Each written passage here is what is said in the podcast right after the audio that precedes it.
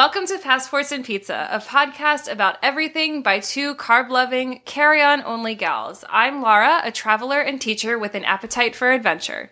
And I'm Sarah, an artist and food blogger who travels mainly for the food. Join us as we dive into anything and everything that's on our plates and on our minds. Well, right. I hope everything sounds good because everything technologically is falling apart as per usual here. It's always a struggle. oh, yes. All right. Well, all right, salty sweet. Okay. Do you want to go? I'll go first. Okay. My salty is that it's that time of year Oh. when all teachers are done. We're checked out. We don't care anymore about how cute our classrooms are or keeping up with our appearances. We're at that point. And especially this year, uh huh. My patience is wearing thin with Yeah. all things. So I still love my job, but I just am reaching that teacher burnout point where I'm counting down the days. Why do I feel like the school year just started? I mean, for a lot of kids, it did just start. yeah. Um, a lot of schools are just welcoming back like every student now that teachers are vaccinated. yeah. Um, ours has been in full throttle since October, so not the case here, but that's okay. Um, Yeah. I don't know. I feel like it, the year has gone very fast, Mm-hmm. but I'm at a point now where I'm just like, I'm ready. I'm ready to not just. I'm ready to not be in teacher mode Yeah. and dealing with all that is. So, uh, yeah. yeah. I'm, as always, glad to not be a teacher. Well, my my thing too is like I see a lot of teacher TikToks, and I think why are teachers held to this regard that we're just not allowed to have bad days, or mm-hmm. like we we're not allowed to complain about anything because well you chose this career. right. It's like that doesn't mean like Yeah. We're we not- have bad days. yeah. So I don't I don't Yeah. think it's fair to hold teachers to this like standard that no a- other job has. I have a super chill job and I still have days where I'm just done. yeah. I'm just like, like I had the one day where I was PMSing real hard and everything was annoying me. And I literally said to my co- coworker, I was like, Rob, I do not have the patience for this today. exactly. oh man. yeah, some days you just can't. You just gotta check this out. yeah, this week was rough. I don't know what there's not anything specifically, but it just like I reached a boiling point on Friday where I was like, Mm-hmm. "All right, there's 34 school days left. and every day I'm going to write the number Yeah. down. There so I can keep myself a little positive. And Yeah. it's you know, I still you love the kids, you love your job, but it's like, dude, it's not Yeah. But yeah, Yeah. that's my that's my salty, which is you know I think something a lot of people go through is just like burnout, where everyone's just like I'm done, I'm just really Yeah. done. I'm at that point. Um, my sweet is that I have a garden for the first time in my life. Yeah. So um, the previous owner must really love daffodils and Oh, tulips mhm. and all these like They're all popping up. yeah, they're all popping up, and it was almost Fun. like a the sweetest surprise Yeah. because I didn't plant them, and all of a sudden it's spring, and all these like colorful flowers are coming out of the ground, and all of our like neighbors have these cute little flowers planted, and I don't know, like for the first, and I, we just went to the plant store. Perfect timing for this episode. Oh, um, yeah. we recorded this before we went to the greenhouse, but Mm-hmm. um, it was so much fun to like you know pick little plants and you know how do we want the out- outside to look and planning ahead, but also just really enjoying having an outdoor space Yeah. because I didn't really have that in all of other apartments. It was all very like cement, you know? so it's really Yeah. nice. Yeah. Well, it's also a lot of work. so- It is. So we're always keeping Yeah. in mind like low maintenance. Yeah. Yeah. Low I mean, even like tomorrow, I'm planning to um, mow my backyard, which is tiny, Yeah. but It's a already, thing. It's already grown so much that I'm gonna have to weed whack my entire yard before I mow it.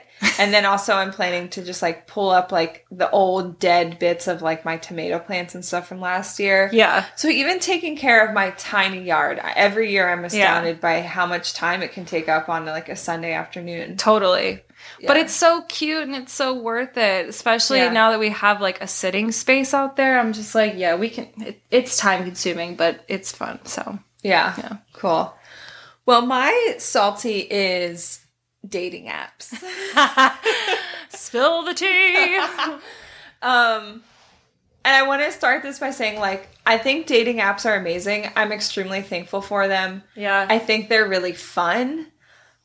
Um, but I am learning that as someone who is an empath, oh. and and also I really do enjoy getting to know people. So that's Yeah. like, it is really fun to swipe on these apps and like think like, "Ah, could I see myself just like retiring with this person?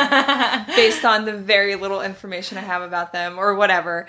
Um, but I'm finding it to be very emotionally draining that I, I kind of have to do it in like spurts yeah. because, especially dating at my age and like knowing very clearly what I'm looking for, you know, you get to know someone and then to like have this conversation or maybe even go on a date with this person and then realize it's not a right fit for whatever reason and having to like tell the other person that Oof.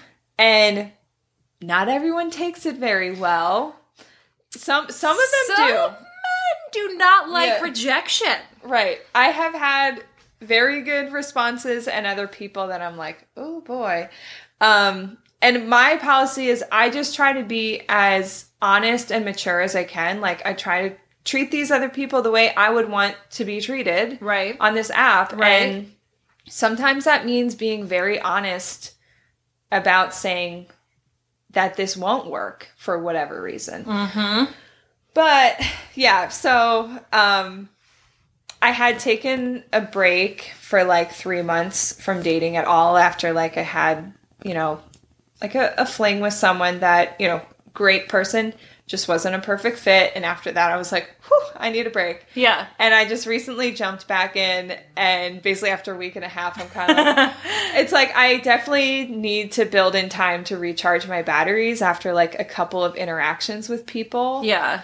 So yeah, it's just like a lot and I would love to hear from the listeners like do you all feel this way like or uh, do I take this like more personally or more does this affect me more than other people? Right. Or am I going to get better at this?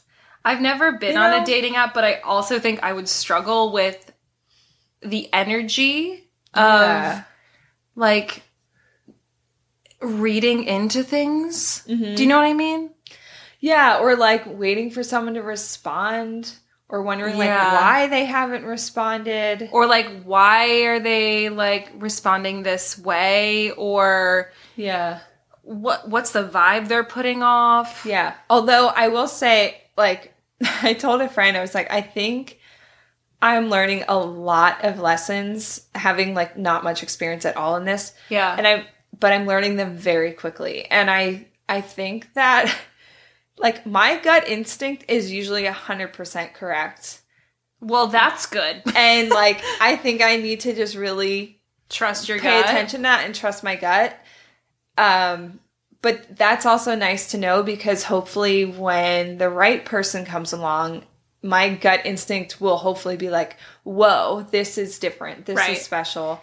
Which is what like I'm glad for all these experiences that turn out to be not it because every time that happens, I'm gonna be more sure Right. of when it is correct. Right. And that's really exciting to think about Yeah, and also is. like i'm not in any rush to like find my next perfect person so i am thankful for all these interactions but it is draining for me and i just i just need to be careful and make sure i give myself Yeah. time to recoup yeah. yeah Yeah. Well, that's, I think it's good that you already are being that self aware of your need for that mm-hmm. because I think a lot of people have burnout from just like dating. yeah you do and like i always wondered why when i would talk to friends about it or something they'd be like oh yeah i'm taking a break I'm Right. like i totally Right. get it now Yeah. You really do. And also you definitely get this kind of like high from Right. like swiping and matching with people and talking to someone new and then when it Well, like, the spark is so fun yeah. initially. and you're like, "Ooh, it's Yeah. going to happen." But then when it crashes and burns, like you also kind of crash and burn a little bit. Yeah. It's like, "Oh, you know." So it's it's a lot of highs and lows and that can be very tiring. yes. So, Anyway, it's also been fun though. Like I'm not gonna lie, it obviously has its pros and cons. But your salty is that it's extremely draining. yes, yeah. yeah. Um, so like yeah, you've got your like teacher drain. I've got dating, app drain. yes, yes. um, anyway. The drain is real. So my sweet is that I finally got my first COVID vaccine shot. Yay! Yeah. So um, Congratulations. How does it feel? Thanks. It does feel really exciting. Um, because for me, it happened very all of a sudden where I found out that this local mass vaccination site had like a ton of openings. And at the same time, I found out that I'm apparently in group 1B, which I thought I was had to wait until Like phase two started else. when it was like open to everyone. But apparently, my job is considered manufacturing. So I'm 1B. So the one day, me and two of my coworkers, we signed up at the end of the day to go to this site. So we, the three of us went straight after work, got our first shot, and then I was able to help my aunt and uncle get shots there as well. Yeah. And so I get my Doesn't second it- shot at the beginning of May. Doesn't it make you feel so excited that like Well, yeah, because now like everyone in my immediately like close family has at least one shot, and So- the second one's scheduled, so yeah, it's only so a in matter, a matter of time. weeks, it's like we're all going to be vaccinated and can like theoretically yeah. go back to normal in some ways. Yeah. So, yeah, and I anecdotally, I feel like most people I know have had at least one shot now. At this point, yeah, for me too. At least here in Pennsylvania, things have been rolling out like pretty consistently. Yeah, So- and PA is one of the f- worst states. Yeah. but I feel it's like so exciting. like I feel like we had a really bad start, but now I feel like all of a sudden it's like most people who want Yeah. a vaccine have been able to get one. yeah. So yeah, it's super exciting. I think that like it that's an incredible sweet because it's just like this little tingle of hope that we Yeah. all need. Yeah, it's like the light at the end of the tunnel is like truly Yeah. in sight. Yeah. Feels Almost there. good. Yeah. Almost there.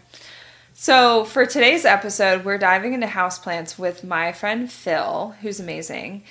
And this might seem like an odd topic, but with travel being basically a big no-no for the last year, I mean, it's basically been a topic of discussion that people being hunkered down in their homes have gotten very into houseplants because Absolutely. it's something to take care of. It's like a fun project. It makes your home space more inviting and, and cozy and comfortable. So Yeah. if you weren't already into houseplants, you probably got into it in the last year.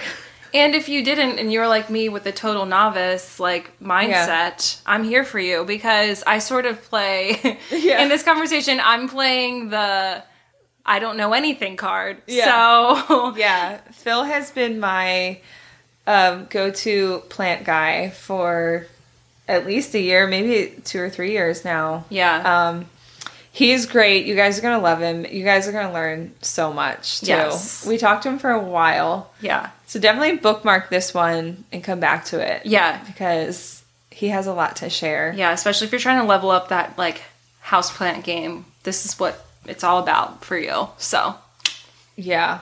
Hopefully, we make it less intimidating. We definitely get into the weeds a little bit, pun intended. pun intended. Um, so hopefully this doesn't scare you into thinking that like you need to do all these things, but this is just yeah, you know, to level up. Yeah. Phil's got some tips for you. yeah. And we've also we talk about like where to start. You know, if if you have none, we talk about, you know, beginner houseplants and Yeah. all that good stuff. So we hope you enjoy it. Yeah, and you're going to love Phil. So, here we go. Here we go.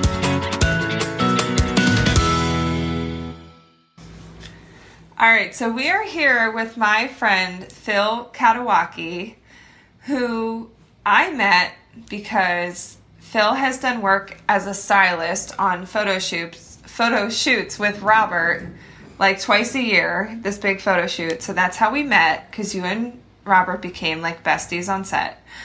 Um, and then you know we've kept in touch but you are a stylist you do work for store displays you've done work with right. Anthropologie and then what's the the the b name one that you've worked in new york Uh, that's Bergdorf Goodman. So that's a it's a department store here in New York. It definitely has a big place in fashion history in the city. It's a high end uh, department store and has a reputation for its displays. So it's Right. it's definitely one of the really exciting ones I get to work on for sure.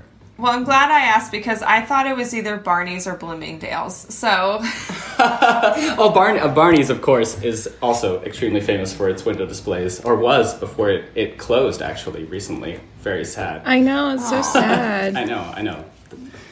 So, yeah, I mean, it's been years now that we've known each other and that I've been visiting Lebanon twice a year. So, Yeah. uh, five years almost. yeah. I'm shocked we haven't met Phil. I know, it is a little bizarre, actually, and of course, I have stronger feelings of familiarity with you having listened to the whole podcast. So. Yeah, Phil's one of our True, most loyal true. listeners. Yes, Totally. that is Yeah. accurate. Um, but in addition to being like a, an artistic wizard who works on store displays and stuff, Phil is basically a walking plant encyclopedia. I text him all the time with my plant questions because he instantly gives me way more information than I would ever find if I just Googled something. And he has definitely helped me become a better plant mom.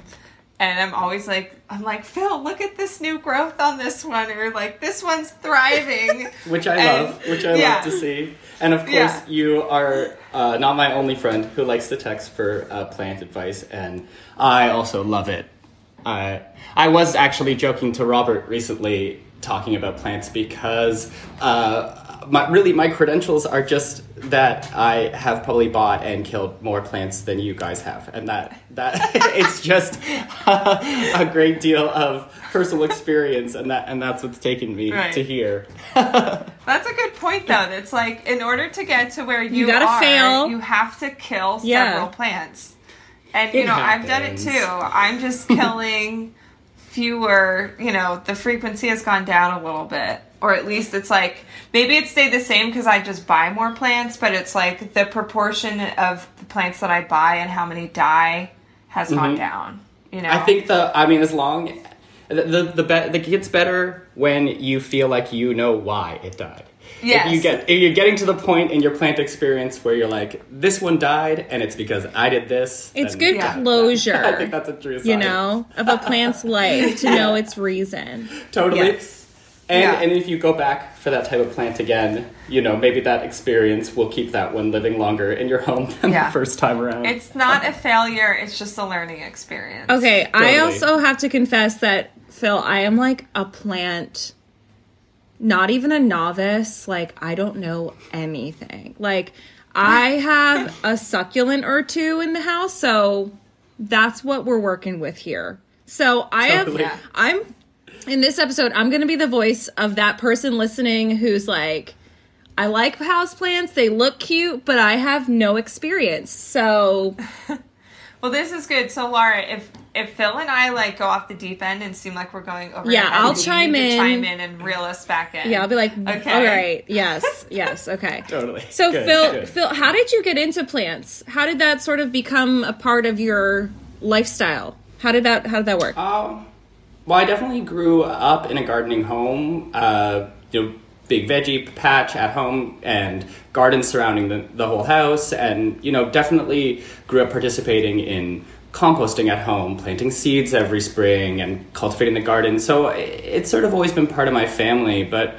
Really, when it comes to houseplants, it, it has a lot to do with my visuals work in retail.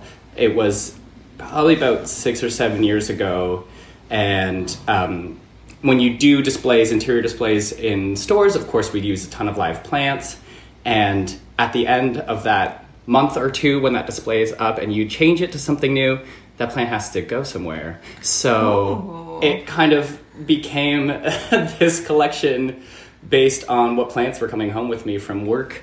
I didn't like seeing them go in the trash or, you know, so they, they always sort of wind up with somebody, and if everybody else in the store with me passed, said no thank you this time, whatever was left came back to my house. So the, the collection actually grew pretty quickly.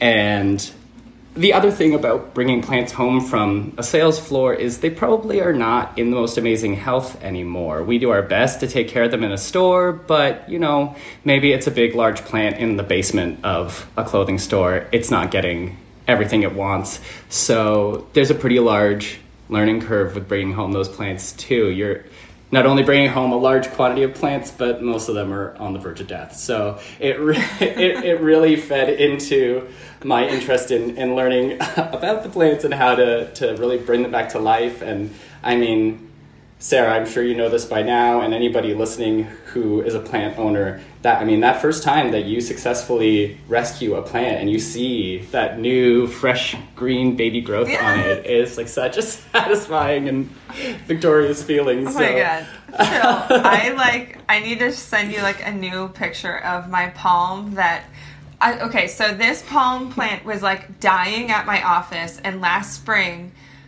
I just I said, "Listen guys, I'm taking it home." Like I I'm sorry, but it's got to go. It's coming home with me.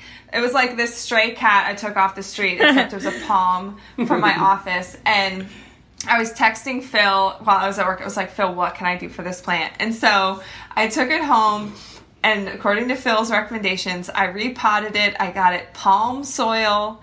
I had it out on my front porch all summer, and it this plant has been thriving all winter. It has like as soon as it grows a new leaf, it starts growing another one. And like I talk to it like every day. I'm like, look, look at you, you're doing so well. and I like pet it, you know, like just talk to it. But and every time I, I see it, I think like, oh, Phil helped me save this plant. This is so exciting. I There's love such it. a good like feeling of confidence when you get to that point. You know, I remember back when we started talking about that palm, and I said, basically cut every leaf off. And Yeah, what a and I was like, horrifying what? conversation that was. But it's what it needed, and you and when you when you reach the point of it starting to succeed, and you get that confidence, it really just helps take down the mystery a bit. I think a huge part of houseplants houseplant owning is people are afraid for it to die. But like we Mm-hmm. already said, they're gonna die sometimes. Not a huge deal. Phil, is your house like a jungle of? I mean, you've sent us some wonderful pictures that I sifted through, and they're stunning. And I don't even know what type of plant they are. But is your house a jungle? Like, how many plants do you actually think that you have? Like, what? Walk us through what the Yeah. Yeah, like, situation Phil, is. We need you to describe your house and your backyard so our listeners have a true understanding. Yes, of explain. your life. yes. Okay, yeah, totally, totally. Um, yes, I have a, a pretty large collection of indoor plants, probably around 60 at any given time. What? Um, And Are you serious? context, Phil, remind our listeners where you live.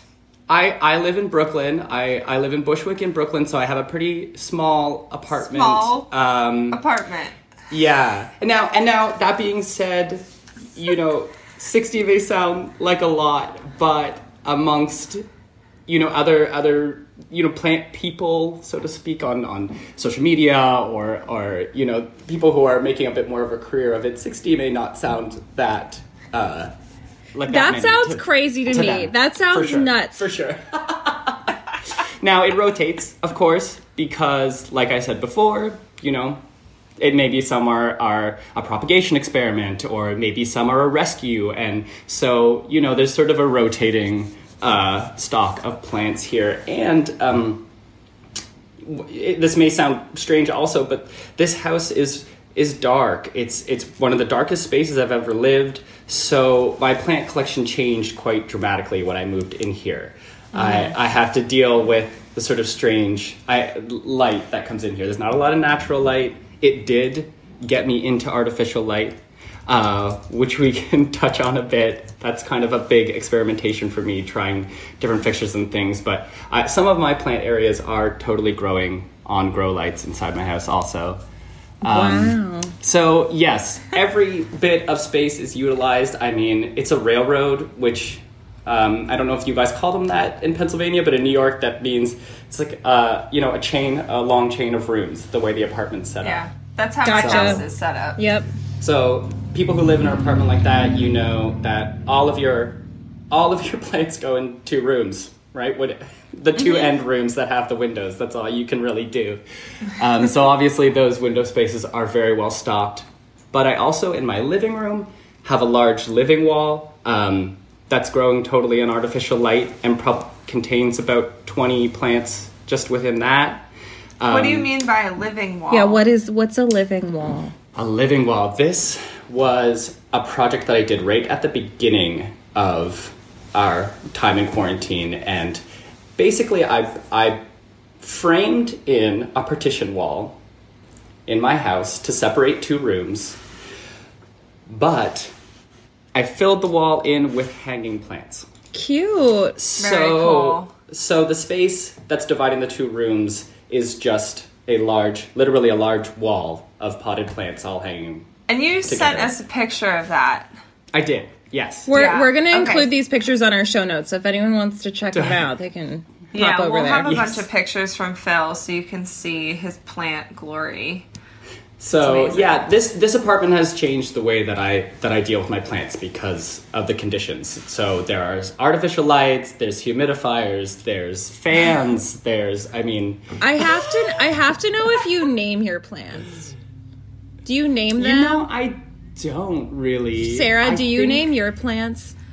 Some of them. I do have a snake plant called Taylor Swift. of course. Of course.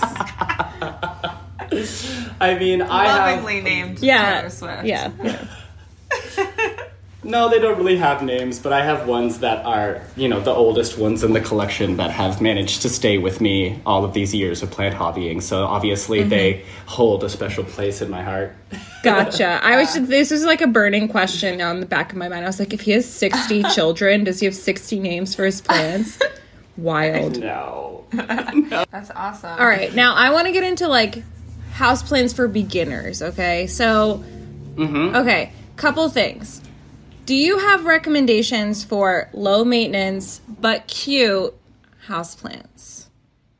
Also, would you ever consider styling people's houses with plants? Like, I could see that being a niche market. That you know, just say. Yeah, that's a just very saying. good point. Absolutely, and there are people who do that, and Oh, yes, really? I agree. That does sound like an actual dream profession for sure.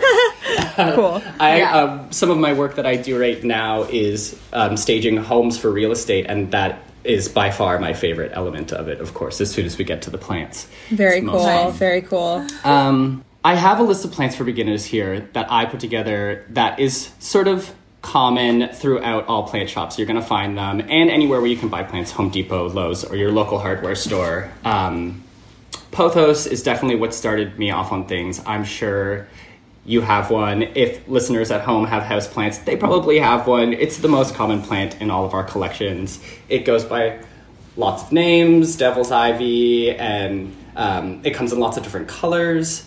But basically, this plant is super tolerant. It is going to grow in almost any conditions.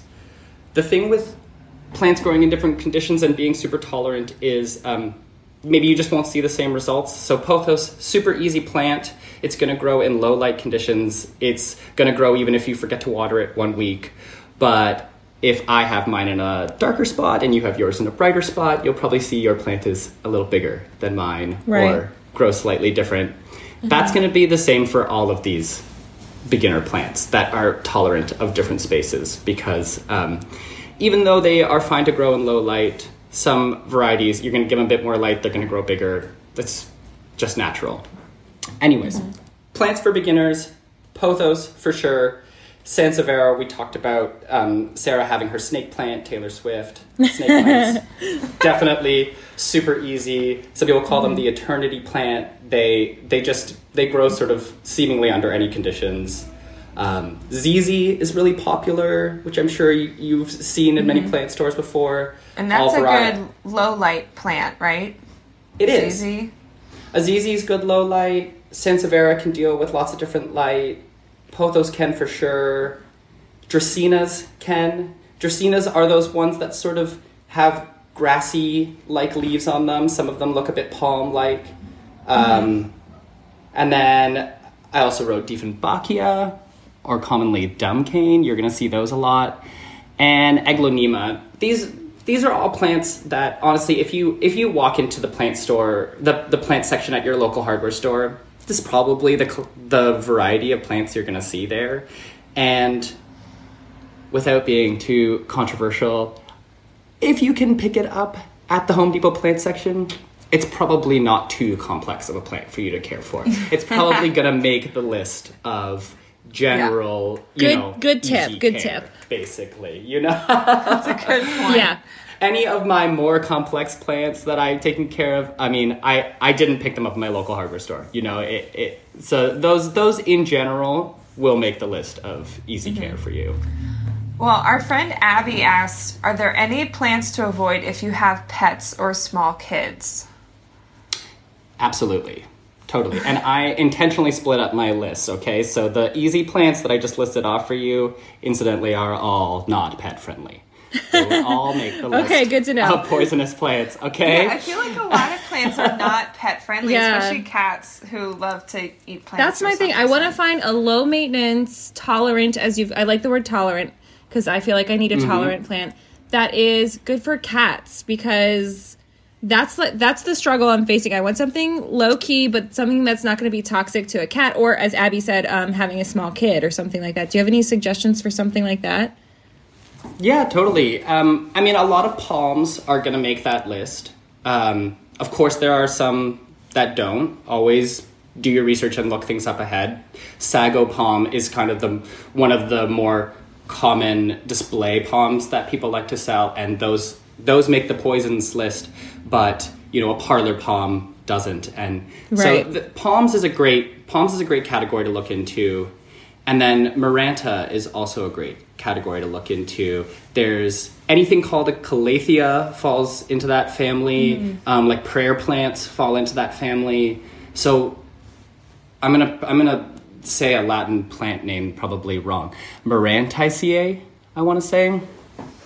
Scientific names of plants, which I do know a lot of them, to me are like names in like a fantasy novel. Like, you- Yeah. you, read them in your head, you know, and you're like embarrassed to. You don't really say them out loud to your friends. Right, We all uh-huh. probably say them differently. Right. I, of, of course, there are proper pronunciations, but because I read about plants so much, I, I feel like Yeah. I've logged most of the scientific names and maybe have not said any of them out loud before. Right.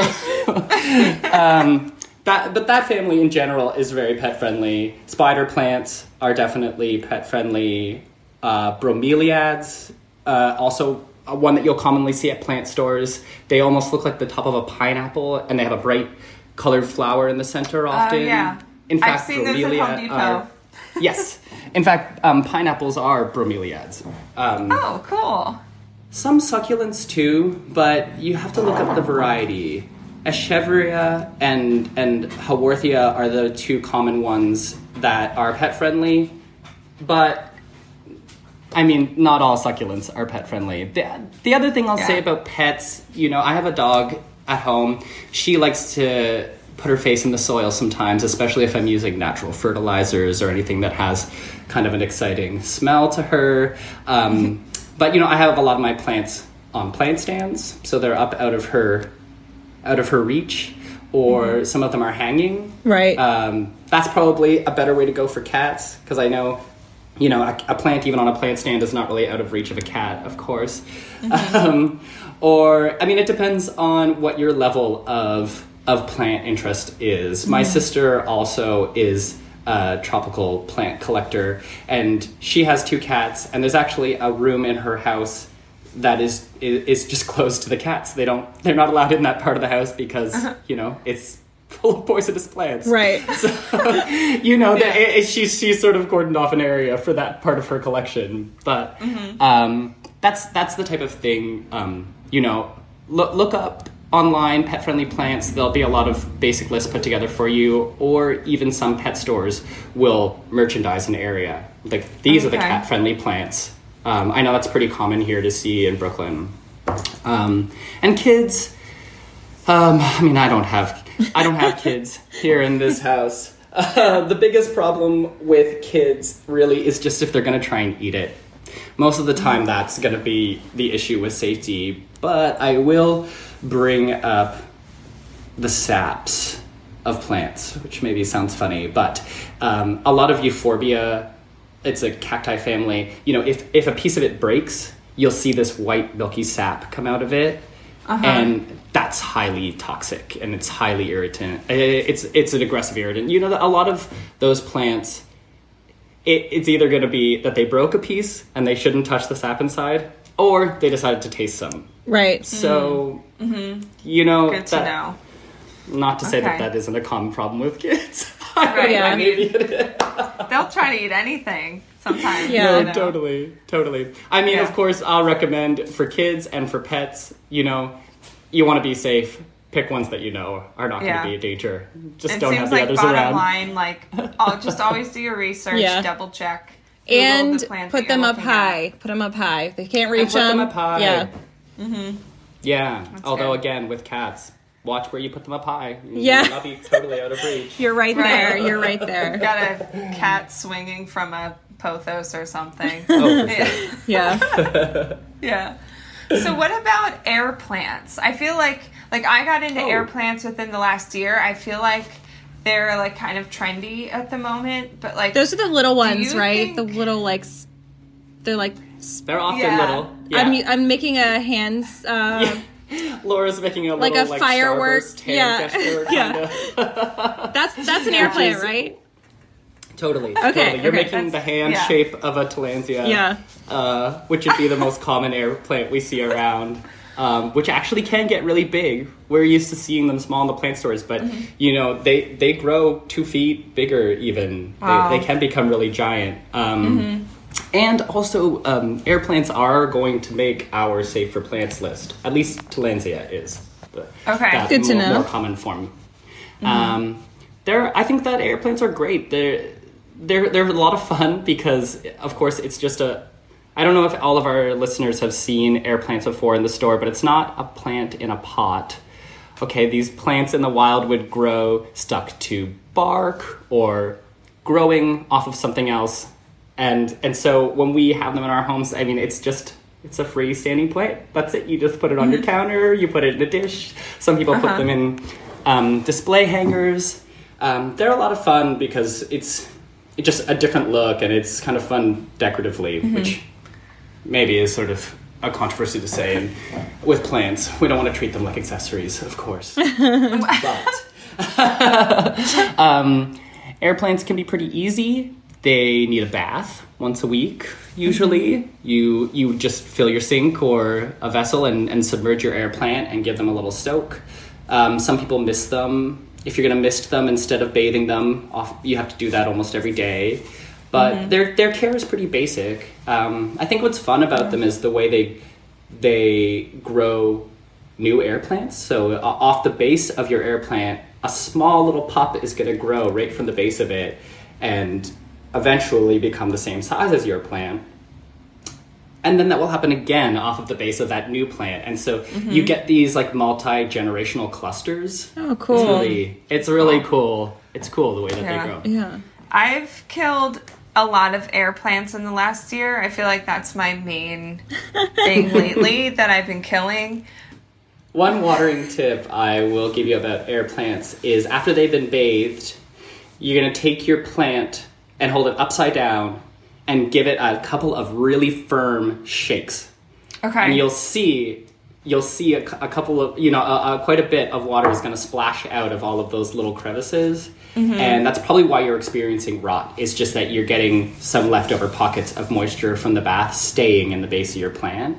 Mm-hmm. So even though they're going to drink up a bunch of water while they're bathing we don't really want to leave the actual plant too wet after it's come out of the bath i think that's why some people tend to go more for the misting because it's just uh, it may just a little less aggressive, not submerging it in water. But um, yeah, just getting water trapped in between the base of it could could definitely cause some rot.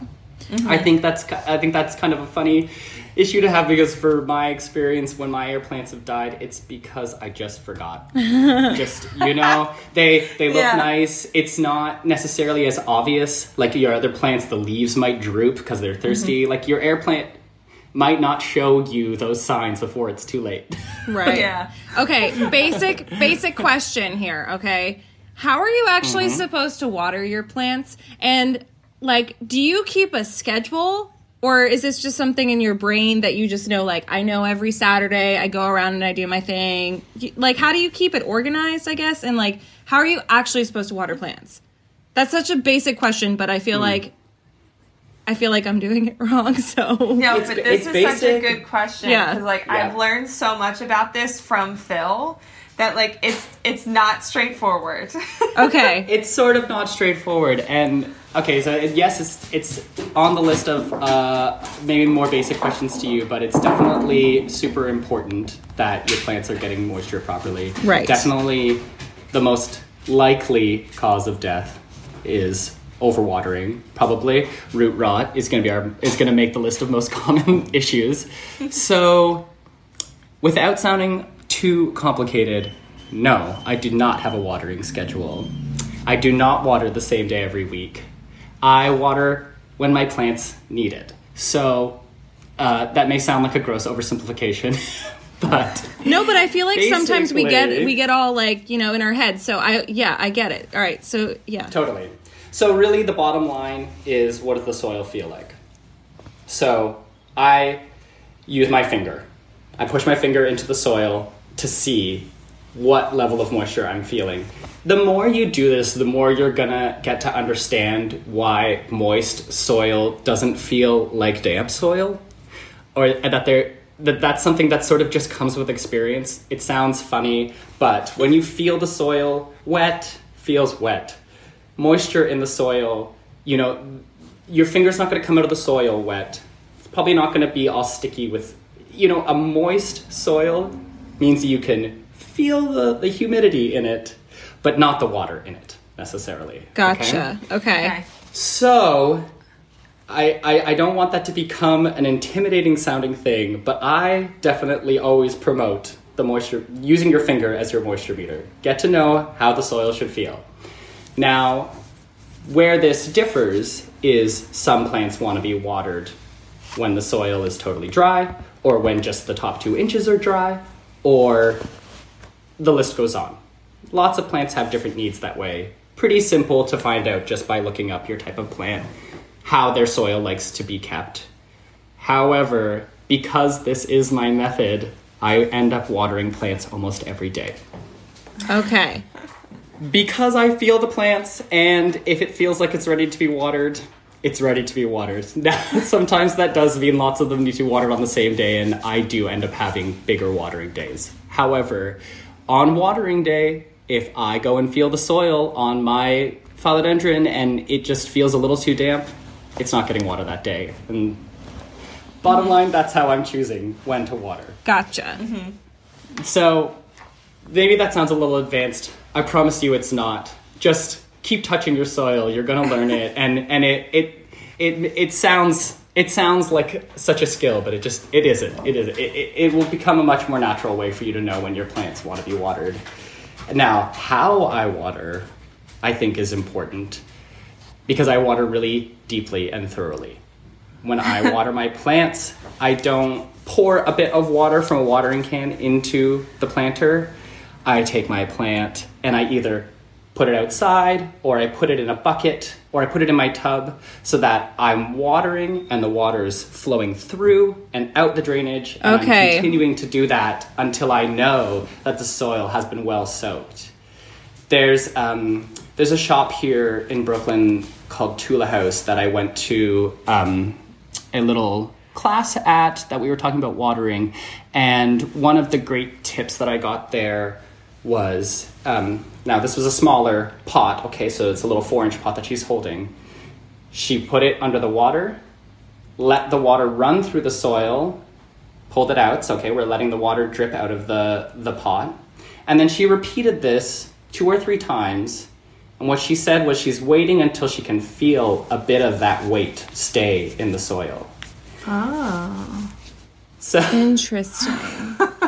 I, Interesting. I know that I know that this is kind of non-technical because I'm describing a lot of methods that uh, are just based on feel, but I think that that is I mean, it's going to get you really in tune with your plants and how they like to mm-hmm. grow and how they like to be cared for. So, yeah, I mean, I think that that's one of the best actual ways to do it. I, I'm gonna run water through my plant two or three times, and when I really feel that soil take on a bit of weight, I feel the pot is heavier. I know that it's it's taken on what it wants. So, Phil, this brings me to my most burning question. Talk to me about p- pots with no drainage holes. Like, what are we doing? Why? Like, is there any plant that should be in that pot? Because I feel like every time I go to like um, TJ Maxx or whatever, oh shoot, um, like I feel like the cutest pots don't have drainage holes, and I'm like, I can't work with you. I Wh- why are we here? What's happening? Totally. Like, it felt like, does this drive you insane, or is there something I don't know? Like, what's going on? Okay, so I, I this is a bit of a myth for sure. Pots do not necessarily need drainage holes, but your plant still needs proper drainage. And what I mean by that is is your soil mixture proper in that the water can flow through it well. So even though there's no drainage, when we put a bit of water in there, is the soil just becoming soaked and soggy? Or is it loose enough soil that we're not worried about all of the water trapped around the roots? It you can have plants in a planter without drainage holes if your soil mix is right, basically. okay. Now, the other thing you're going to have to do is probably not water as often and pay more attention to the moisture level in your in your pot. Definitely a lot of people will say you must have drainage because we're worried about water getting built up inside the pot, the plant drowning or getting root mm-hmm. rot. And it just all seems reasonable easier worries. to know when you've watered it enough because you can see the water come out the bottom. Like, It I feel does. like that's such an important part of watering your plants. It does. it does. Of course, people who use planters without drainage, I mean, that is probably just because aesthetically it's a planter they want to use. It's cute, we want to use it. That's fine. But mm-hmm. it's really just about making sure that your your your soil's not too heavy and wet to to do so. Um, now, I have some of my plants in planters that don't have drainage, but secretly they're not planted in there. They're planted in like a liner pot, basically. Uh huh. And so every time I water that plant, I'm lifting it out, taking it to water it, and then I'm dropping it back in that Okay. pot without drainage. Yeah, that's a good option. That's a good Yeah. option. Yeah. Also, back to the watering thing, I wanted to point out that I recently bought myself one of those actual moisture meters that measures Yeah. moisture, light, and pH. What's that? So it's this thing with like two like metal prongs coming off of it, and so you switch it to moistures, and then there's like a dial on it, and Oh. you stick this down like pretty far deep into the root area of your plant, and then it'll tell you how wet the soil is. But then they often come with a chart on the back for different kinds of plants, being like this plant likes to be watered when it's at a number three or below, or a number six or below.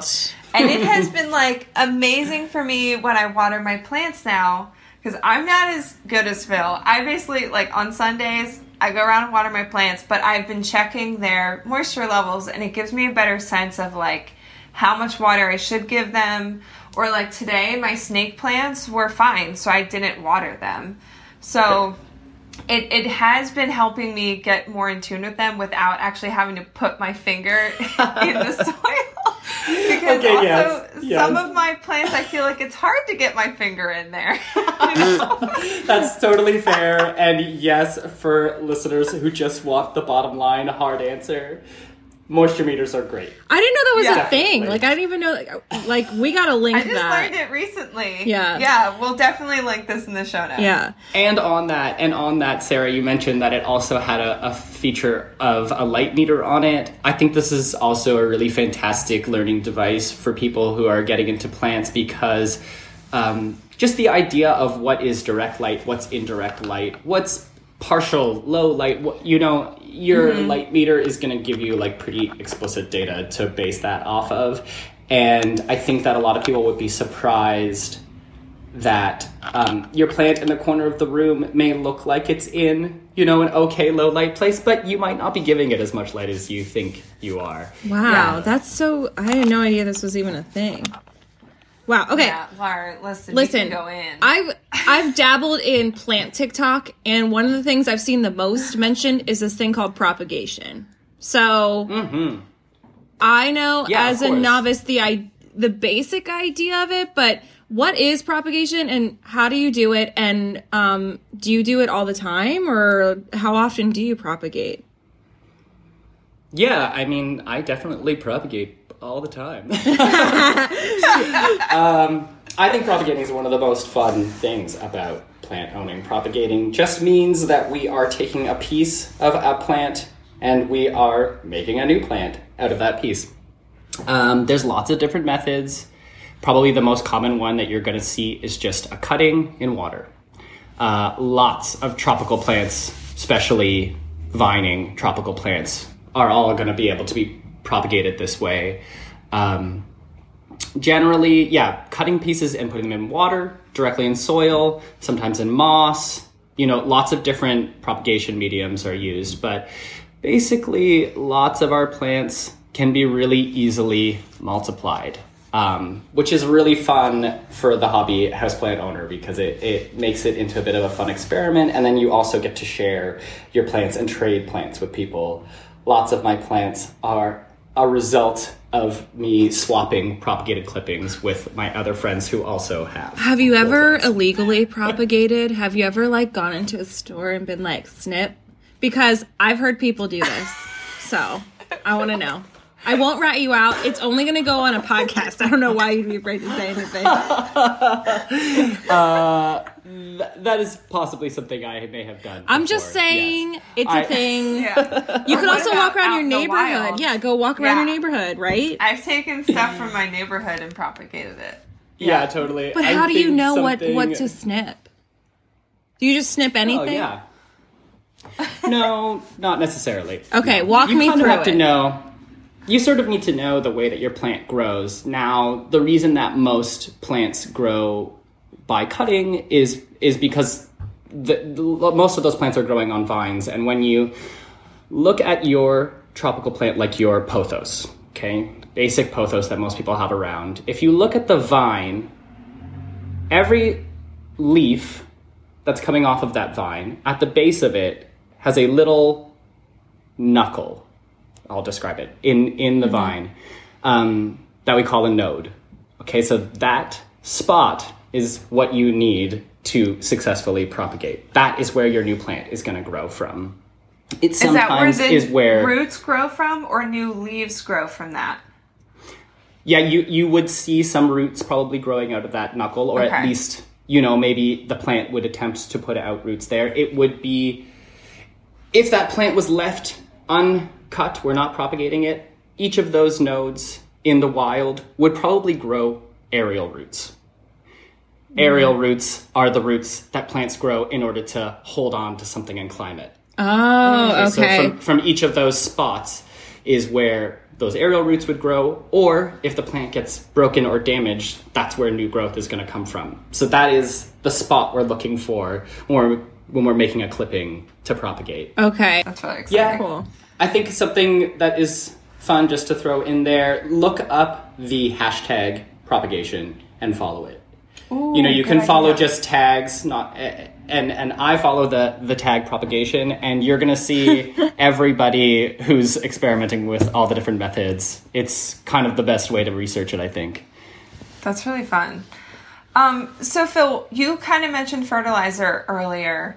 This is an area that I have not dove into yet because like when I hear fertilizer, I think like Miracle-Gro, and that sounds scary to me. Like I want, you know, I want to feed my plants like organic stuff the same way like I like to eat a healthy diet, but obviously same way we need to take like a multivitamin. I'm guessing our plants like a little help now and then. So can you talk to me about fertilizer? What should I be doing? When do I fertilize? Which kind do you recommend? Do I need different ones for different plants? Like, what's going on here? Yeah, definitely. I feel like at the start of each question, I'm analyzing how I'm not gonna make this sound as intimidating as we already think it is. because yes, I do use different fertilizers for different plants. Mm-hmm. Um, def- okay, so taking this all the way back to the top, one of the best pieces of advice I ever got about plants is how are you best replicating the environment that plant comes from? Okay. Okay, That so makes sense. the first thing that you should do when you have a plant is like, where is this plant natural in the wild, and what are those growing conditions? Um, so that, with that in mind, coming back to fertilizer, that you, you may find that some some things grow in mixes of organic gra- you know like uh, the floor of the jungle which is a lot of decaying matter lots of leaves lots of maybe not as much just growing literally in dirt so y you can imagine there's a lot of different nutrients coming into that soil Right. there's a lot of different natural decay coming into that soil so that plant is growing totally different than my cactus that's growing in the desert Right. which has completely This is clicking for me. I'm okay. Yes. it's it's kind of a nice simple way to think about it okay? Mm-hmm. Like where does it come from? What does it want based on that? Yeah. so right now the different types of fertilizer i'm using the first one is pretty basic. It's just worm castings which you you buy in a bag. It looks like soil. It's exactly what it sounds like. Basically i'm sprinkling those worm castings on the surface of my soil and every time i water more and more of it is seeping in. And in how often are you doing the that? nutrients during this spring summer season i'm doing it every time i water Okay. this is like sort of a big growth season, a big push for growth season. I don't want to miscommunicate and say that you shouldn't fertilize in the winter, but your plants need a bit less in the winter. Okay. Um, not to propel a myth there. Your plants need less in the winter because there's a bit less light, so your soil's probably not drying out as fast, so you're probably not watering as often. It's just that you're pumping the brakes a bit. It's not because they're fully dormant or they're not doing Right. anything or anything like that. Okay. Okay. Um, Following. okay, so then that, now it's spring, summer. I'm making sure that the plants are getting all the nutrients they want, and I know that a lot of them are gonna be in a bit of a push of growth because I'm getting way more natural sunlight in the house. It's a little warmer. That's just the natural growth cycle. Um, other types of fertilizer I'm using, one of them, which we can link in show notes, is um, actually a fish waste based fertilizer. Both of our faces went, Um, hmm? Kombucha girl. Uh, if you're at home and you have a fish tank and you do your, you know, weekly changeover of your fish water, or anytime you do a big change out of your freshwater tank, that water is really spectacular. Wow. oh, that's Um, cool. So th- you may you may even see sometimes like a novelty planter, you know, where it's a, a little beta fish living with a plant in it, or Right. that- the the Yeah. life, the fish eating and pooping and everything in the water is providing so many good nutrients. It's fish water is great to use for your It's all plants. So that part of an ecosystem. Wow. totally. So that definitely makes the list of of natural um, products that you're talking about, Sarah, that can be used. And then I'm gonna uh, endorse one more called Liquid Dirt. Um, It's it's another one that really ranks high on the list for natural uh, natural ingredients, and we're not worried about so many chemicals in our fertilizers. Um, but it's also one that sort of totes itself as great for any plant. Okay. Um, it's pretty new for me to be using, so I can't really tell you that I have used it long enough to see the the change in my plants. But it's the newest one I've been reading about, and one that I'm investing some experimenting time into currently. Yeah, Okay, and we will and- link and all that- of these, right? We're gonna link all Yeah. these. Okay. Is yeah. that one you just like mix with your water when you water it or something? Yeah, yeah. A lot of these, uh, well, actually, all of the three natural examples I just gave are are mixed with water. You make like a tea, basically. Oh, okay, cool. Yeah. Cool. That's Yeah. not what I would think of originally with fertilizer, but that now that sounds like oh, you just mix it together, you're done. I mean, look, I'm, I'm also at a certain level of experience with plants, you know.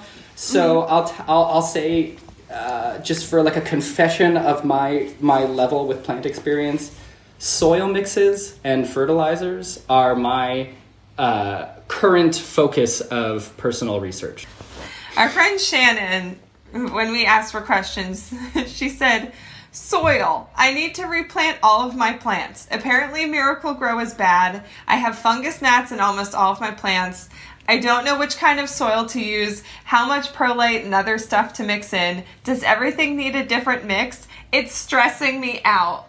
oh my gosh, Shannon, I feel you on that. What I know, is perlite? definitely- Can someone explain what perlite is? Yeah, perlite is um, it's a natural mineral derivative. Um, it, it's the stuff that kind of almost looks like little styrofoam balls in your Okay. soil. Gotcha. Okay. uh, and it's really light, uh, and it's it's it's kind of a perfect aggregate to mix into your soil. It's going to create more oxygen flow, more water flow. Um, I don't want to say that Miracle-Gro is bad necessarily. Okay, good to know. I don't use. I, I I'll say that I. I'll say I do not use any soil straight out of the bag. Basically, I I feel comfortable saying that. Okay. Um, kind of think about. I mean, I, my my I should say my soil like Miracle-Gro bags. I I will buy and pour those in my planters when I'm growing my tomatoes in the summer, or if I'm putting out a, a planter of you know just perennials on the patio. But the soil that my tomatoes grow in, I mean, I couldn't just like put an orchid in there and think that it will be the same Right. right. Yeah. totally goes right back to that same line where's your plant from you know how are you replicating that environment that thick dense peaty moisture heavy Miracle-Gro soil like where do you know of that growing naturally you know like uh, uh, it's just too heavy for a lot of the tropical plants that we're mm-hmm. growing hobbying at home so perlite definitely number one I mix almost 50-50. I mean, I really I really cut it a lot. You want your water to be able to flow through easily and air. Like if you think about your soil being too compacted and too dense and I pour water in and water's just not getting to some of those roots, well then like oxygen's not getting to those roots either. Right. So definitely think about that loose texture when when you're thinking about your soil mixes. Um, fungus gnats, your soil's definitely too wet. It's staying too wet. Um, that's how fungus gnats develop. It's just you know having that that moisture level sticking around too long.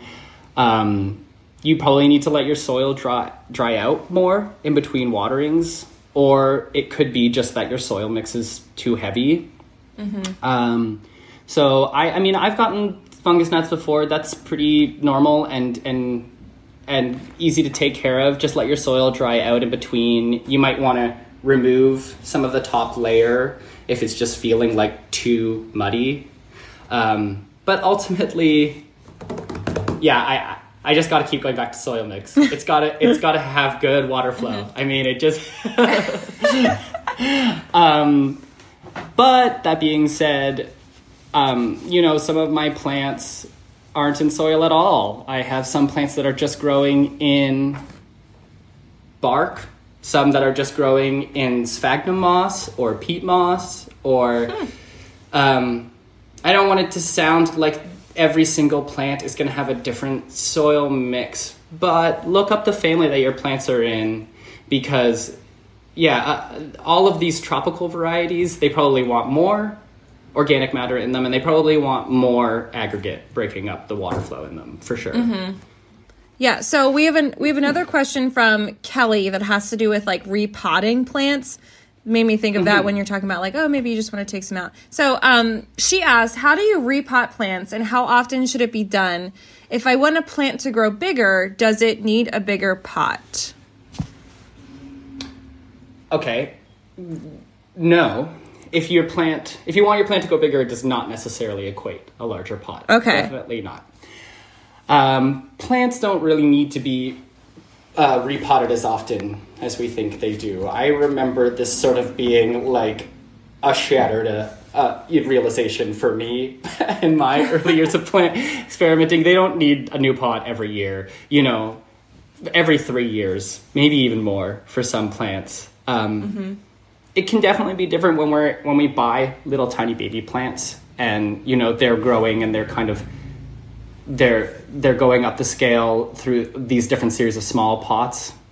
That's a lot different than my mature plant that's been living in this pot for a while. It's probably not going to need to be upgraded as soon.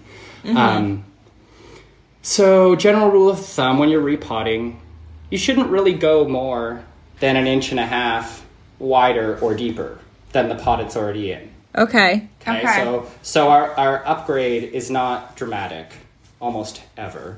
Yeah, the the only other tip that I really want to shout out when you're repotting is you know you pull your plant out of your old pot and you you see the shape of the pot still in your soil ball. You know, it's like this dense shape, exactly like your pot.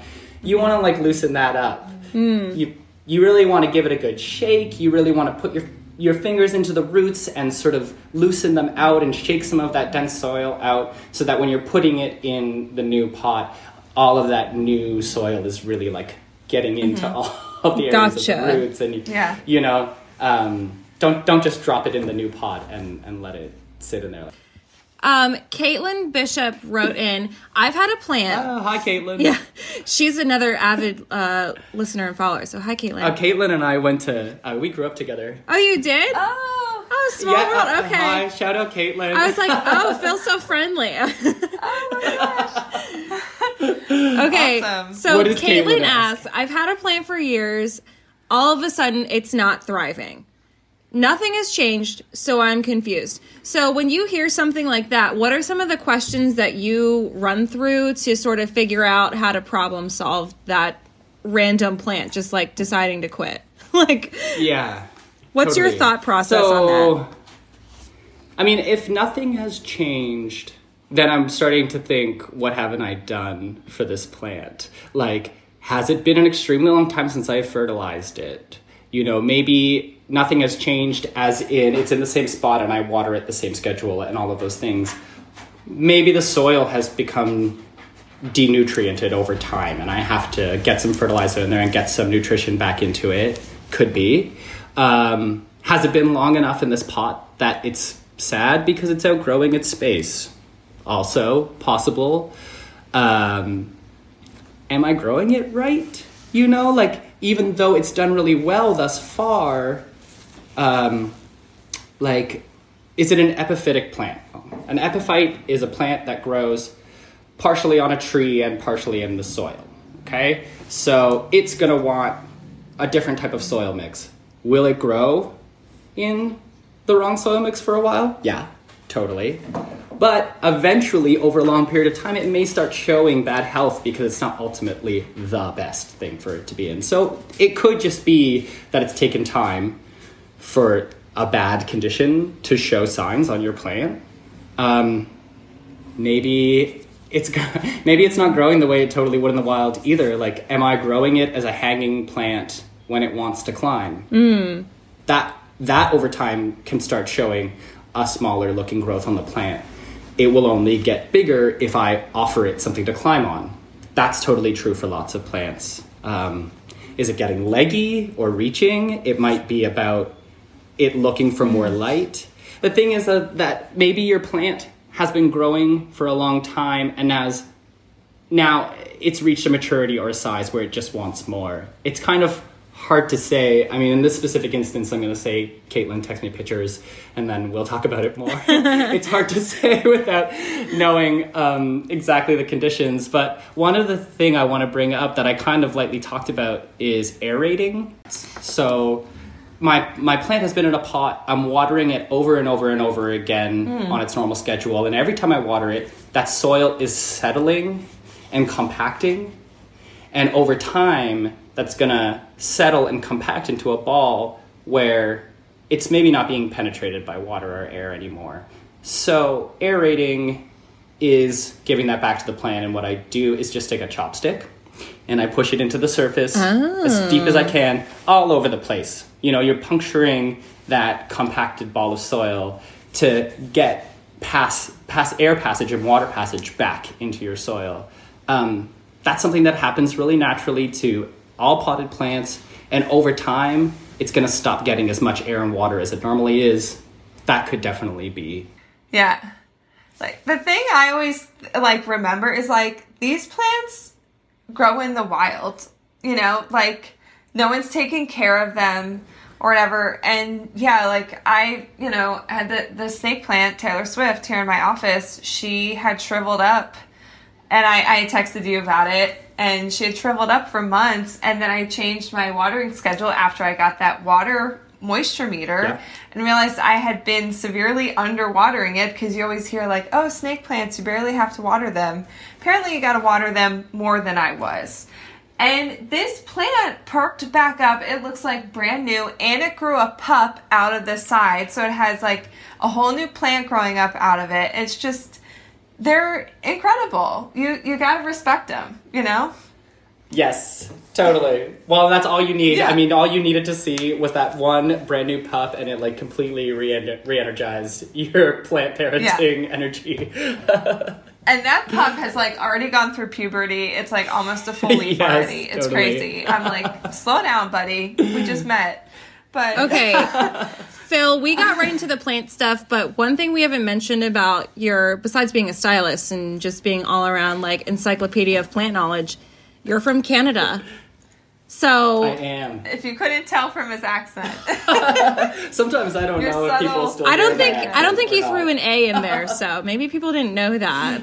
Um, No, it's true. talk to us about Canada. What is it like to be Canadian in America? Like, what's the best food you like? Tr- like, I don't know. If someone's going to Canada, specifically maybe where you're from in Canada, what should they be eating? Like, talk to us about Canada just for a hot sec. also, which um you know state are you from? Oh yeah, I texted Sarah about that a couple of episodes ago. Wait, is it a episodes ago. state? It came up. Uh, No, in in province. they're called provinces. Okay, Uh, we're so I'm from the I province of Ontario. State. I'm just making a joke. Yeah, of course. yeah, I'm from Ontario. I, I grew up about an hour outside of Toronto in in a rural farming town that's pretty small. Um, but I mean, I I I love Canada. Of course, I have a lot of great pride for being for being from Canada, and uh, it's it's definitely. Gosh, you- asked about food, and it's kind of throwing me because I'm from Ontario. It's super British. We eat a lot of like not that exciting food, you know, a lot of. Is it true that. that, like Canadians love their poutine? Is that a true like cliche or is that overhyped here in the states? It's sort of a true cliche, except that poutine is French Canadian, so it is kind of specifically a Quebec thing. Okay. That being said, you can get it at most restaurants across the country, for sure. But it is kind of like a celebrated Montreal thing. gotcha. um, Good to know. Which both of my Okay. parents, both of my parents are born and raised in Montreal, so I definitely grew up with a, a healthy relationship to eating lots of poutine, for sure. Yes. and I've been saying it I- wrong this whole time. It's poutine. It's poutine. Uh, maybe that's just a, a, a more proper pronunciation, I guess. Poutine, as I would hear it in this country, right? Yeah, Yeah, well, we're also idiots here, so Poutine. yeah, Poutine. En français, je dis poutine. Yeah. yeah. sounds right. Listen, my French, my French is not good. No. I would say actually So- just on poutine, on poutine. You know, the, the the one thing that I find that's really different here versus in Canada, it's like a pretty hard rule in Canada that the cheese is cheese curd. Yeah, gotta be, gotta be. You can't mess I did around that. with that. Yeah. No, like changing it to shredded cheddar or anything crazy No, like that. That's yeah, right. no, those are just cheese fries. Like, get it right. Totally, totally.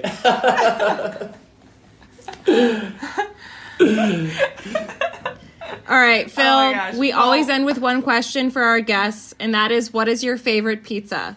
So either Ooh. favorite pizza place, favorite style of pizza, best pizza you've ever had. I don't know. What's your favorite pizza?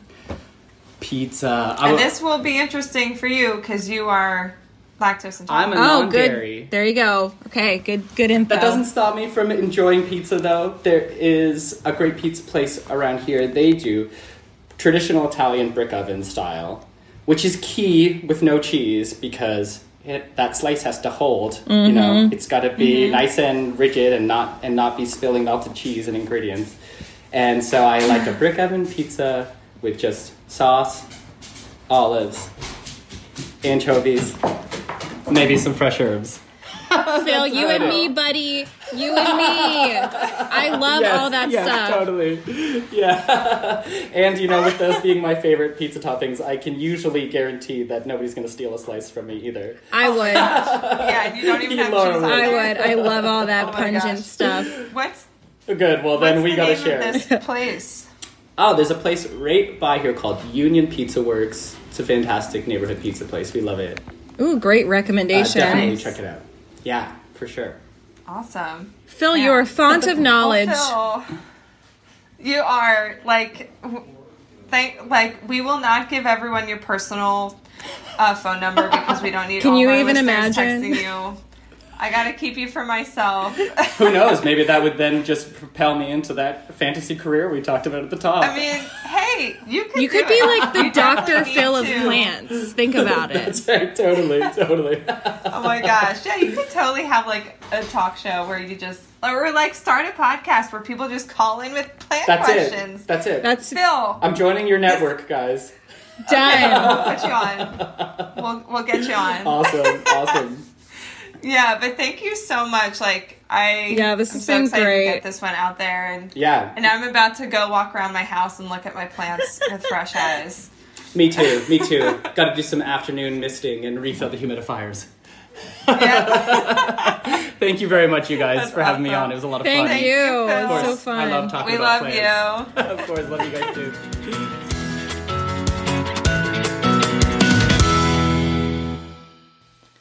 So we got an email Yeah. from a listener asking for recommendations for Lancaster. Yes, this is from Carissa from Scranton, Pennsylvania. She says, Hi, ladies, listener of the show. My fiance and I will be visiting Lancaster for the night in two weeks. I'm wondering if you have any recommendations for things to do and restaurants. We will be going to Luca for dinner since I heard you ladies talk about that way back, and it sounds delicious and similar to a place we would love back at home in Scranton. Who makes the best latte?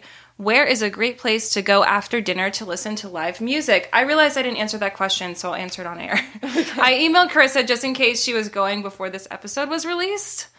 So um, I will say the best place to listen to live music is definitely Tellus 360, which yeah. um, I don't know if they're still doing shows. So You might be able to go on the roof. yeah, they might have like a roof deck situation going on. Yeah. But they have multi-level uh, performance spaces, so anything from like an. Irish like an Irish uh, band would be playing to like a house dance party to a jazz group. So really Mm-hmm. Yeah. anything. Tellus 360 would be my recommendation.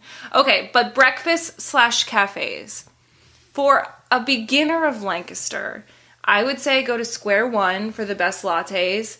I love Passenger Coffee, um, but they do not really have like right now. They don't have a sitting space at all. Like everything's blocked off. Um, and I would say they also don't have internet.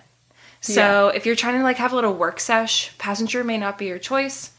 But if you're on your way to the market, go to Passenger Coffee. Um, but yeah, Square One has the best latte. Um, they have a really cute outdoor patio space in the back, and it's right next to the Lancaster Sweet Shop. So, Right. which smells amazing. oh my gosh, sidewalk. they sell like the best cookies and like pastries. I will say Passenger has an amazing mocha. Oh, and a good cappuccino. Mm-hmm. So I mean, you can't go you can't wrong go wrong. one. Yeah. and I would say really fun is getting passenger and then walking into Lancaster Market. I know you're wearing masks, but like um, mm-hmm. it's right there. Go get a cappuccino and then go into the Lancaster Market, explore the stands, and then have you need to go to Rick's Bread and you need to get the croissant that's either filled with jam or chocolate. Hmm. They're huge. They're like this big. They're mm-hmm. enormous, but they're really good. Um, and that's like a favorite breakfast thing. Also, the Bread Peddler, their breakfast tacos are bomb.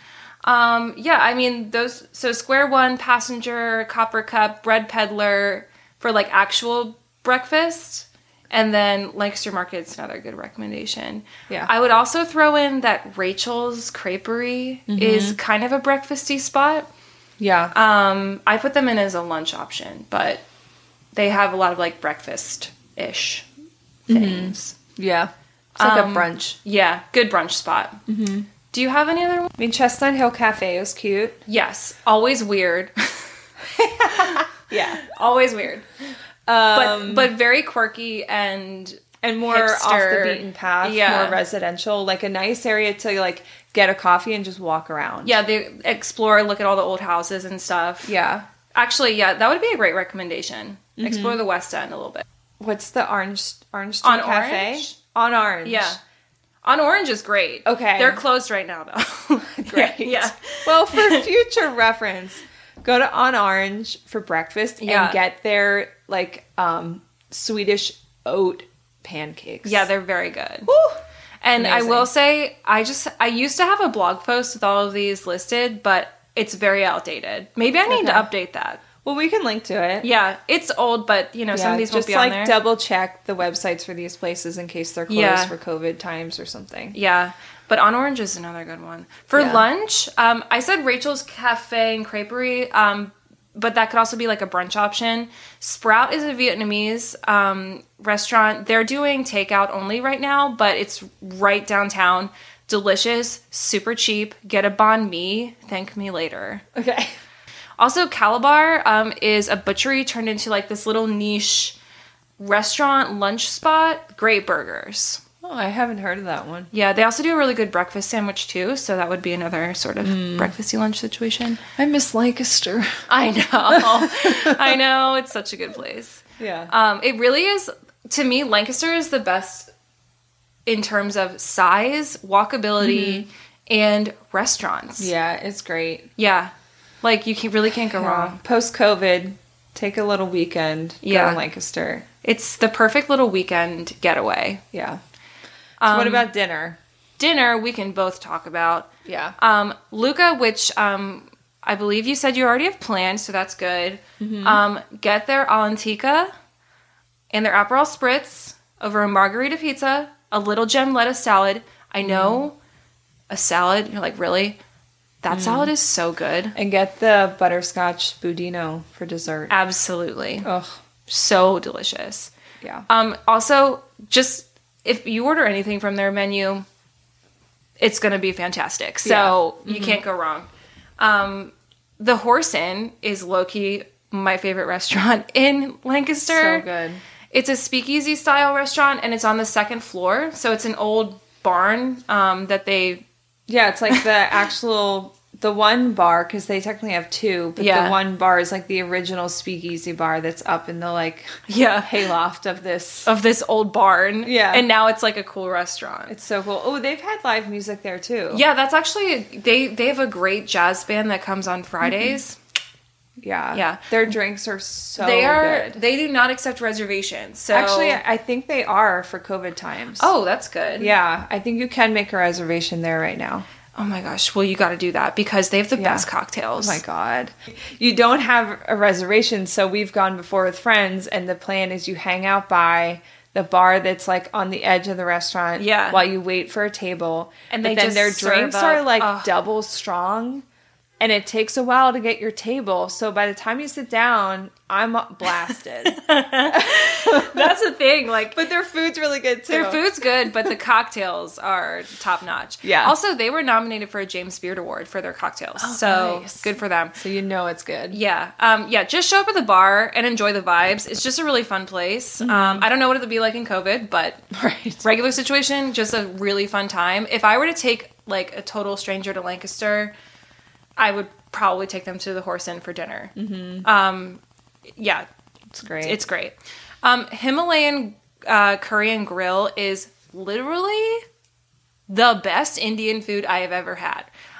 I'm just saying, this is the best Indian restaurant I've ever had. I don't And- think I've eaten there yet. I don't think we've taken you because we're afraid of the spice. Spiciness, Yeah. I know. I'm a hazard. But they Or liability, not everything is super spicy. Right. Like they definitely have very approachable options. But I will tell you, anything you order from their restaurant is amazing. It's a hole in the wall. Not, I don't mean a hole in the wall, meaning it looks like nothing. It's a very adorable place. It's just super tiny, Mm-hmm. and I believe they're only doing takeout. But if it's like a rainy night and you can't get a reservation somewhere, highly recommend if you love Indian food. And then finally, my last recommendation is Callaloo, which is a Trinidadian restaurant. Um, we used to live right down the street from this place, and it was a problem. And you have to order their cassava fries if you're going there. I think I've been there twice and it was really good. Yeah, th- it's also a lunch spot too. So, um, all in all, enjoy. like, Yeah. there's so many places in Lancaster that I didn't even mention. Like, I didn't talk about the fridge's mac and cheese. Yeah. I didn't talk about, you know, oh, I didn't talk about the ramen place. Um, Issei. There's like a million places. What's the place with the brunch with downtown? Uh, What? Shot and Bottle. Oh. I didn't talk about the press room. I didn't. There's so many different spots. Yeah. Especially right. Yeah, and like it's downtown, but it's like a small downtown. I mean, any Yeah. block you walk on, you'll probably find a good spot. Yeah. So I'm sorry if this is overwhelming, but You'll just have to come back. you'll just have to come back. So, recommendations? Yes. Do you want to go? I forget what mine is. Yeah, I'll go first. So, as a person with boobs, What? I don't know that. um, I think, Never heard of them. never heard of it. I think we all know that finding a bra is one of the biggest struggles, like worse than finding jeans. Oh, absolutely. Like, honestly, most people are probably wearing the wrong size of bra. Or struggling through wearing Yes. a Yeah. horribly uncomfortable bra. That's the thing. Finding a bra that fits and that's comfortable Ugh. is almost impossible. You're finding a diamond in the rough. seriously. So, um, my recommendation is this bra company called Pepper, which is specifically for people with small boobs. So th- this is for our A's and B's, okay? like I literally don't think they have sizes Our honor B. roll students. Yeah. exactly. Um, yeah, as a small boobed person myself, this is a constant struggle for me. Um, I've also like in my boob research while trying to find bras again because like I've talked about ThirdLove, I still love them, but and they fit me pretty well, but it still wasn't a perfect fit. And I was realizing like as much as I like this bra, I still think there's something up Yeah. right? Um, in my boob research, I discovered that I have what are known as shallow boobs and also like wide set boobs. If you didn't know, not all boobs are made the same. they, I mean, yeah, the amount of this is another thing that blows my mind. Like, so much, half the population has boobs. Yeah. And they're all so different. How can one body part let's be real. Be not so different. Not half of the. It's more than half, honey. it is more than half, yeah, gentlemen. yeah. I mean, we all got them. We all got them in some way or another. But yeah, so the struggle is real. But I found this newer company called Pepper that was made by someone basically like me who has struggled with this their whole life. Um, so they're specifically for small chested people. And it, they're my new favorite bra company, but specifically, their limitless wire free bra is my new favorite. Wire free. I could never. I know it again for the A's and B's. yeah, Lara could never. Yeah, I could never. but good for you. yeah. Um, I would describe this bra as kind of like a cross between a bralette and a sports bra, okay. but it's one that is it's my new everyday bra. So Jealous. yeah, sorry. it's so comfortable. Like I've come home from work and not taken it off. Like I will wear it until I go to bed. it it's that comfortable. Um, I but need like, that. I also like their lace bralette and their like kind of standard underwire bra is also very comfortable. But it really does just fit me and my shape so much better. So if you have small boobs and or shallow boobs, and or wide set boobs like me, apparently. Go for it. like like Victoria's Secret never would fit me. Those Yeah. things were whack on this body. Do you remember when we thought Victoria's Secret was our only option for bras? Oh man, thank God it's Do you remember that? I mean, oh, here's the other thing. I mean, bra related. Um, when I was like trying to figure out if maybe I was a different size, because you know there's like sister sizes and stuff. And I was at Kohl's and I was like, well, let me just like look at some bras in these other sizes bec- because their fitting rooms weren't open, so I couldn't actually try them on. I was like, well, let me just look. Um, it's stores like that only carry like three sizes. Yeah. I was like, no wonder. Yeah. I mean, thank God for the internet. But before this, Yep. like, how would you be able to find a bra that fit you when you they basically carry three or four sizes? Girl. I feel like I need to go on my own quest because as someone who's larger chested, Uh-huh. um, I have never found a supportive, comfortable bra that also doesn't look like a granny bra Yeah. as a larger chested girl. Mm-hmm. Or it's literally, it's either like it's a granny bra or mm-hmm. it's baboom, I'm here to seduce you. Do you know what I'm There's no saying? in There's between. no in between for girls like us. It's messed Right. up. It ain't right. So yeah, you have the opposite problem. there ain't no in between and it's wrong. yeah, So that's why I like ThirdLove because it was yeah, kind of the happy medium. Mm-hmm. And I'm Yeah. I'm happy with my uh, t-shirt bra, but yeah, that's good. yeah. Yeah, so I thank God for Pepper. I seriously love this brand. Good. That's good Um, for you. So yeah, they're my Good new rec. favorite. Good rec.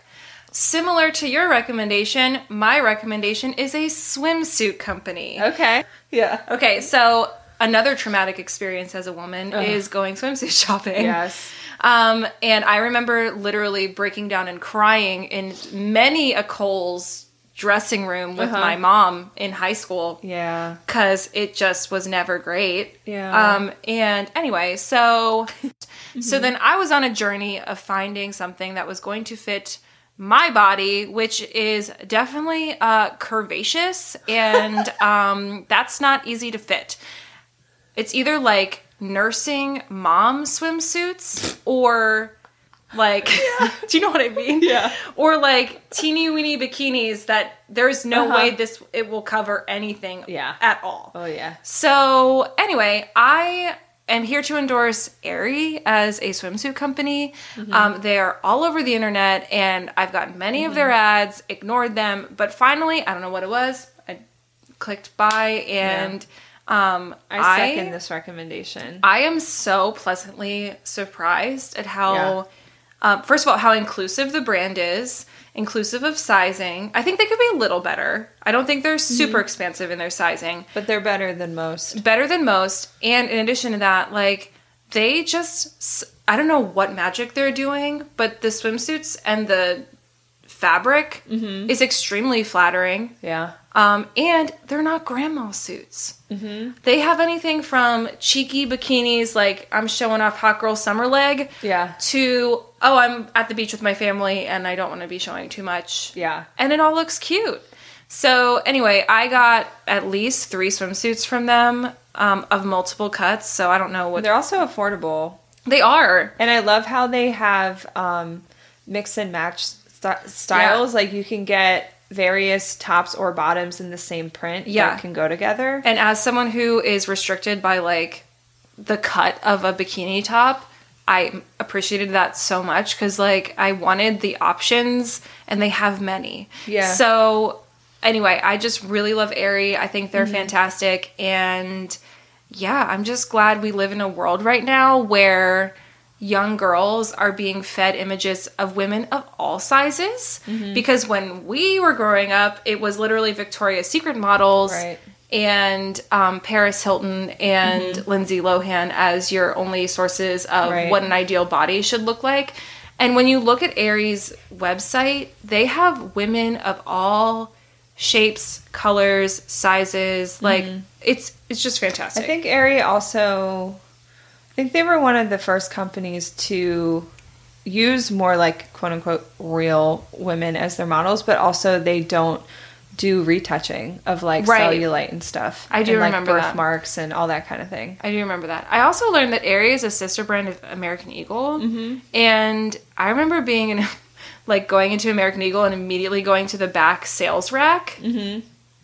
So I don't know what rebrand American Eagle has gone through, but they're m much more affordable now and more inclusive. So Yeah. just yeah. saying, I also got like three bathing suits from Aerie for my hot girl summer. yeah, And like you said, I have ones that are like, I'm gonna wear these around my family. right, and then I have um like the higher cut kind of cheeky that I'm like, I'll probably only wear this when I'm at the beach with my best friend. yeah, Um, if she can convince me to wear it. Yeah. Which she will. She will. she'll hype you up, yeah. Devin. You better. yeah. But yeah, I yeah, I love their suits. Yeah. And they are they're flattering, they're comfortable. And they're trendy without being like extremely like they're not going to be out of style next year. Yeah. So anyway, I'm a fan. I would highly recommend. Cool. Yeah. Awesome. Yeah. Well, we hope you guys enjoyed this long episode. Yeah. We Hope a you lot learned to discuss. boobs and plants and all sorts of fun stuff. Boobs and plants and butts. You know us. all and right. Lancaster. And yeah, boobs, butts, plants and Battlestar Galactica. absolutely. All right. Okay. So here's the deal tell a friend, leave us a review. I haven't checked our reviews recently. Have you? Uh, last I checked, we did not have any new ones. Okay, so you guys, you guys are slacking. please leave us a review. It's fun. leave us a review. It helps us, Yeah. and we'll give you a shout out on the podcast, so do it. Please. Yeah. Yeah. And don't forget to send us your questions, like the email we discussed today about Lancaster, about like literally anything. Um, you can reach out to us on Instagram at Passport Pizza Pod. Oh, and by the way, our email, if you want to email us, is hello at passportsandpizza.com. You can also leave us a voicemail or text us at 717 964 0215. Yeah. You have many options to reach us. Yeah. Um, our show notes with all the links and details of products and recommendations for Lancaster and everything in between can be found on our website at passportsandpizza.com. And if you want to see what we're up to in our day to day lives, you can follow us each separately. I'm at Sarah underscore Cornelius underscore, and that's Sarah with no H. And Laura is at Roam and Go Lightly, and Rome is R O A M. Yeah, let's be friends. And last but not least, thank you to Will Gingrich for our theme music. And we'll catch you next time. Thanks for joining. Yeah. Peace. Bye. Peace and blessings. Warmest regards.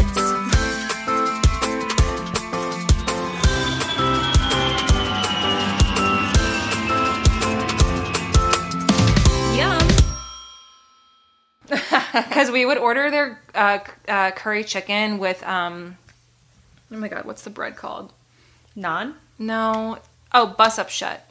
Oh, yeah. excuse you.